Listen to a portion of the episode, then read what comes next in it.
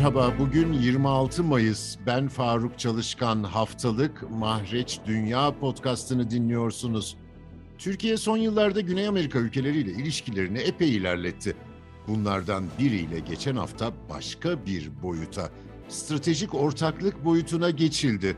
Kolombiya'nın başkenti Bogota'daki Anadolu Ajansı muhabiri Sinan Doğan var bu podcastta. Sinan katıldığın için teşekkür ederim. Kolombiya önemli bir süreçten geçiyor ama önce iki devletin ilişkilerine bakalım mı? Kolombiya Cumhurbaşkanı'nın Türkiye ziyareti ve ilişkilerdeki yeni boyutu konuşalım mı?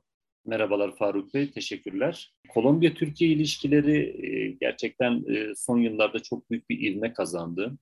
Mütemadiyen iki devlet arasında e, karşılıklı ziyaretler, ikili ilişkileri geliştirmek için üst düzey toplantılar, e, ve aynı şekilde Kolombiya'nın e, Türkiye'ye olan e, sempatik bakışı, Kolombiya'nın Türkiye'ye açık ticari politikası ve buna bağlı olarak Türkiye'nin Kolombiya'ya yaptığı son zamanlardaki yatırımlar, Türk Büyükelçiliği'nin 2010 yılında açılması, aynı şekilde Kolombiya'nın da 2011 yılında buna karşılık vermesi, Türkiye'nin burada e, doğrudan uçuşlara başlama, başlaması, Türk Hava Yolları ile arkasından TİKA, Türkiye Marif Vakfı ve Anadolu Ajansımızın ofisi bu ülkede bulunmaktadır.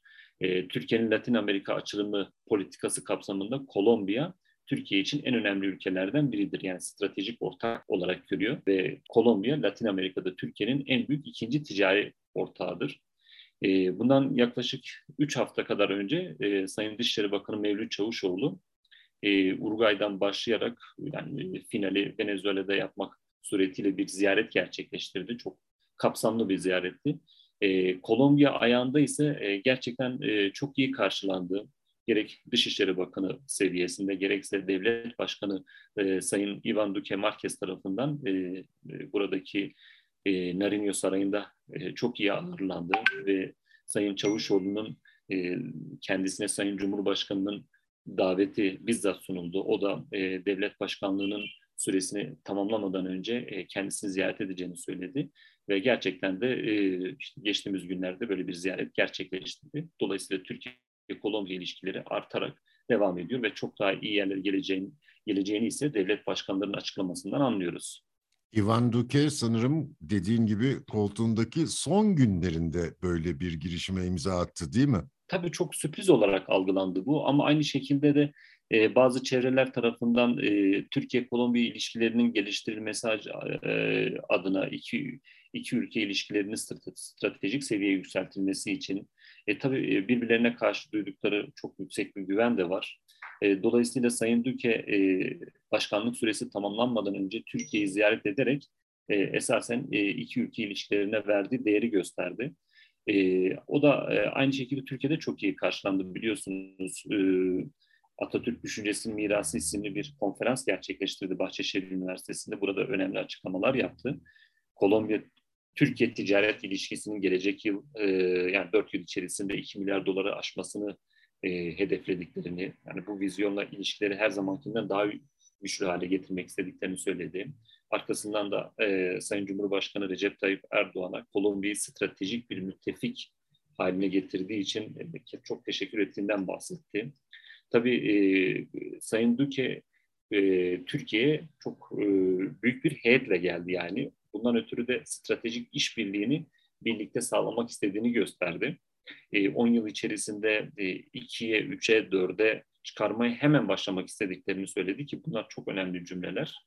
Ne kadar değer verdiğini gösteriyor zaten. İstanbul'da da Türk ve Kolombiyalı yatırımcıların birlikte olduğu bir toplantıya katıldı ve Türkiye'ye her zaman e, mevcut gelmek isteyenlere kapılarını açık olduğunu söyledi yatırım yapmak için. Arkasından da tabii Türkiye ile Kolombiya'nın birçok ortak problemi e, ve beraberce karşı koymak ya karşı koymaları gerektiği konular var. Bu konuda da işbirliğine ihtiyaç e, zaten her zamankinden daha değerliydi. E, Türkiye gibi Kolombiya'nın da terörizme kararlı bir mücadelesi var. Türkiye'de buna vurgu yaptı. PKK karşısında ortaya koyduğunuz politikalar ve e, tavizsiz, e, güçlü devlet profilini aynı şekilde biz de burada e, uygulamaya devam ediyoruz dedi.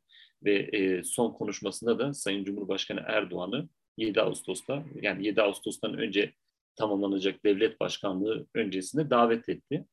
Tabii bu da e, anlaşmanın şey yani Türkiye ziyaretinin önemli noktalarından biriydi. Ziyaretinin son gününde Sayın Cumhurbaşkanı ile karşılıklı yani önce heyetler arası e, görüşmenin ardından e, baş başa ve heyetler arası görüşmenin ardından e, işbirliği anlaşmaları imzalandı. E, Türkiye Cumhuriyeti ile Kolombiya devleti arasında, Kolombiya Cumhuriyeti arasında stratejik işbirliği ve ortaklığa dair e, bir bildiriye imza atıldı.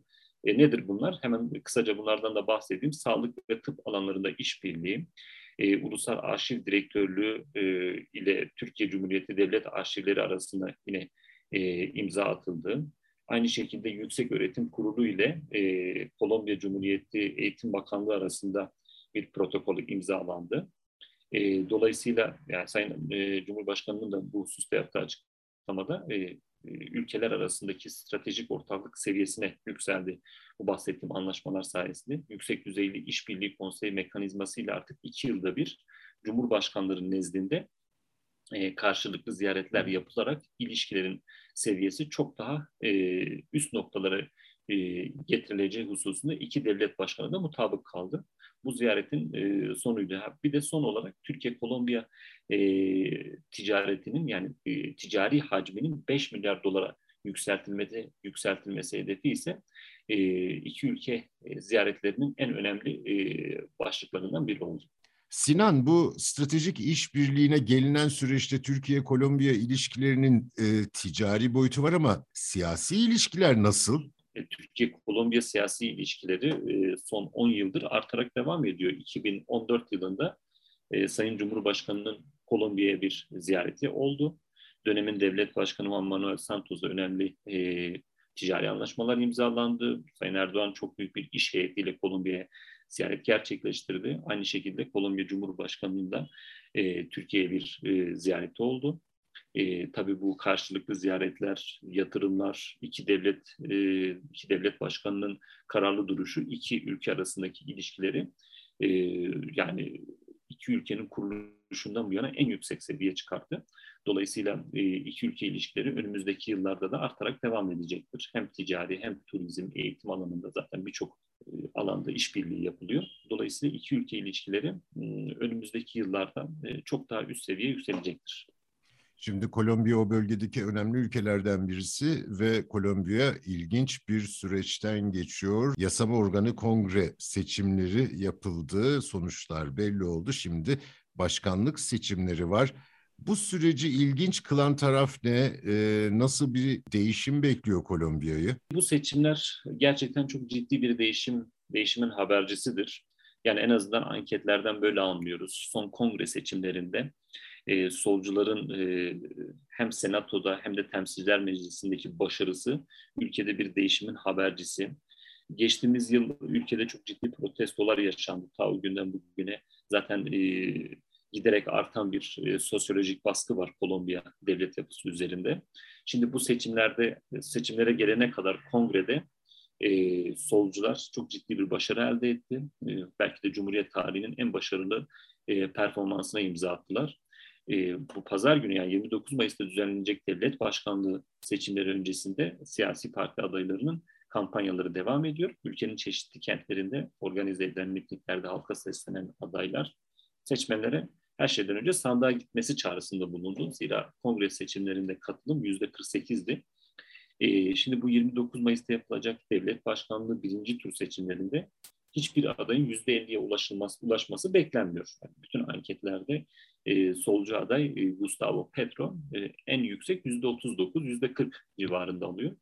E, dolayısıyla seçimin ikinci turunun 19 Haziran'da gerçekleştirileceğine kesin gözüyle bakılıyor. Burada önemli olan husus solcu adayın yüzde kaç alacağı ve solcu aday karşısında e, ki rakiplerin yani iki sağcı bir de e, merkezi olarak e, konumlandırıyor kendisini. Onların alacağı oy oranı ve tabii ki ikinci turda yapılacak, yani sadece iki aday arasında gerçekleştirilecek olan e, devlet başkanlığı yarışında sağcıların nasıl bir pozisyon alacağı önemli. Yani burada eğer kendi aralarında bir koalisyon ve tek aday üzerinde anlaşırlarsa e, ki bunun büyük bir ihtimalle Gutierrez olduğu söyleniyor. Federico Gutierrez eski Medellin Belediye Başkanı.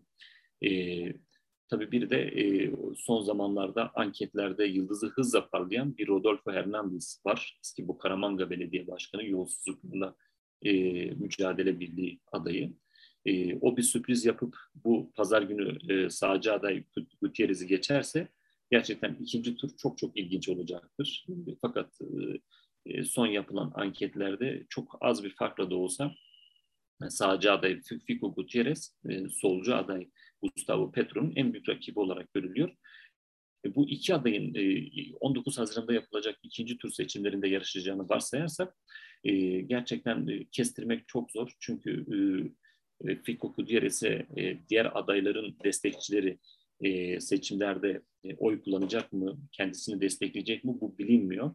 Önümüzdeki günlerde daha da netleşecektir. Ama bildiğimiz e, yani hem fikir olduğumuz bir konu varsa bu pazar günü yapılacak seçimlerde sandıkta bir sol rüzgarı esmesi bekleniyor. Çünkü ülkeyi uzun yıllardır sağcılar yönetiyor. Mevcut devlet başkanı da aynı şekilde bu gelenekten geliyor.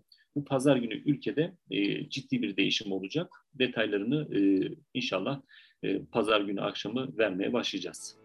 Kolombiya'nın başkenti Bogota'daki Anadolu Ajansı muhabiri Sinan Doğan'ı dinliyorduk. Kendisine çok teşekkür ediyorum.